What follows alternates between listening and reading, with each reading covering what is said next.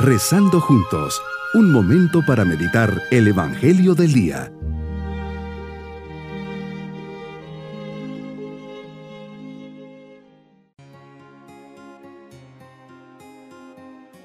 En este día veinticuatro de agosto, fiesta de San Bartolomé Apóstol, pedimos su intercesión y preparamos nuestro corazón para nuestra meditación. Bartolomé significa hijo de Ptolomé, Bar es igual a hijo, Ptolomeo o Ptolomeo significa cultivador y luchador.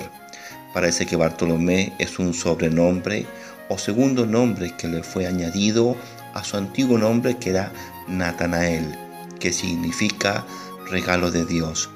Muchos autores creen que el personaje que el evangelista San Juan llama Natanael es el mismo que otros evangelistas llaman Bartolomé, porque San Mateo, San Lucas y San Marcos, cuando nombran al apóstol Felipe, le colocan como compañero de Felipe a Natanael.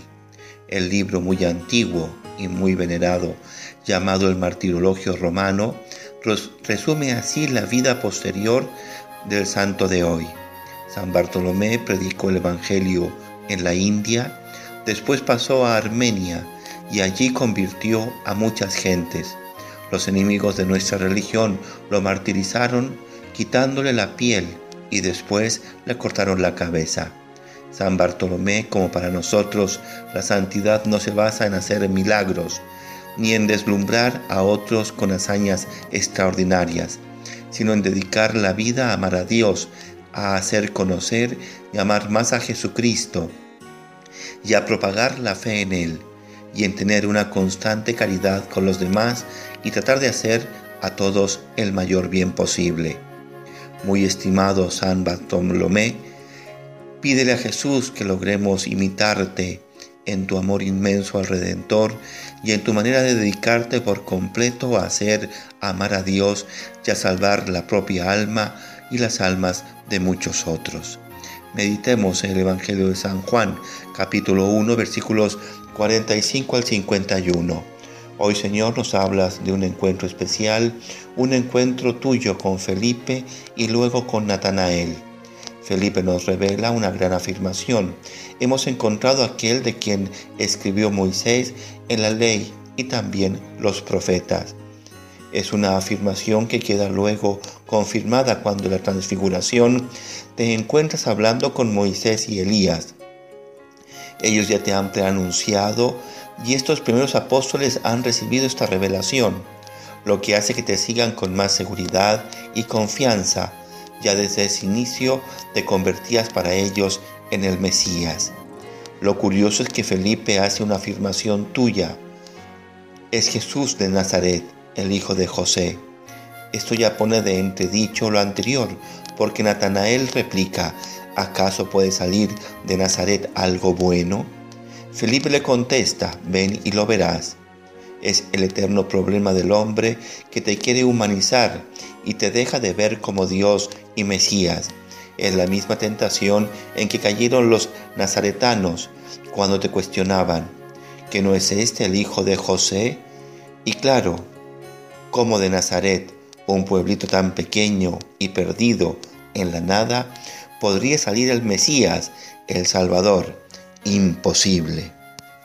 Felipe, así como invita a Natanael, nos invita también a nosotros, ven y lo verás. Así tiene que ser nuestra vida y respuesta. Cuando queremos que los demás te conozcan, ven, acércate, conócelo. Ahí está siempre presente la Eucaristía y en la Sagrada Escritura. Toca esa puerta, descubre la persona maravillosa y única que es Jesús. Él responde a todos nuestros interrogantes. Aquí la gran lección y el gran encuentro. Ve, Señor, que Natanael se acerca y le dices que es un verdadero israelita, en el que no hay doblez. Qué contraste con el concepto que tenías de los escribas y fariseos, a quienes llamabas constantemente de hipócritas, sepulcros blanqueados. Esto nos deja ver que conoces muy bien el corazón del hombre. No se te escapa absolutamente nada. Natanael, es decir, Bartolomé, apóstol y mártir, te pregunta, ¿de dónde me conoces? y sin miramientos le respondes: antes de que Felipe te llamara, te vi cuando estabas debajo de la higuera. Aquí nos descubres que siempre estamos bajo tu mirada. Esto nos invita a vivir de cara a ti, sabiendo que conoces todos nuestros pensamientos, actitudes y comportamientos. Este descubrirle a Natanael lo que habías visto que hacía, le lleva a hacer una gran prof- profesión de fe. Maestro, tú eres el Hijo de Dios, tú eres el Rey de Israel. Que mi encuentro cotidiano contigo me lleve a proclamarte Maestro, Hijo de Dios, Rey del Universo. Qué gracia tan grande si lo digo con los labios, con la vida y con el corazón. Mi propósito en este día será agradecer y hacer una oración por aquellas personas que me han acercado a la fe, que han sido los instrumentos que me han llevado a Jesús. Mis queridos niños, hoy tenemos que dar gracias a Dios porque Jesús ha salido al encuentro de mi vida y lo ha hecho a través de varias personas. Un sacerdote, mis papás que me han enseñado a estar cerca de Dios, a mis abuelitos, padrinos y catequistas. Hoy pediremos especialmente por ellos. Y nos vamos con la bendición del Señor. Y la bendición de Dios Todopoderoso, Padre, Hijo y Espíritu Santo, descienda sobre todos nosotros. Bonito día.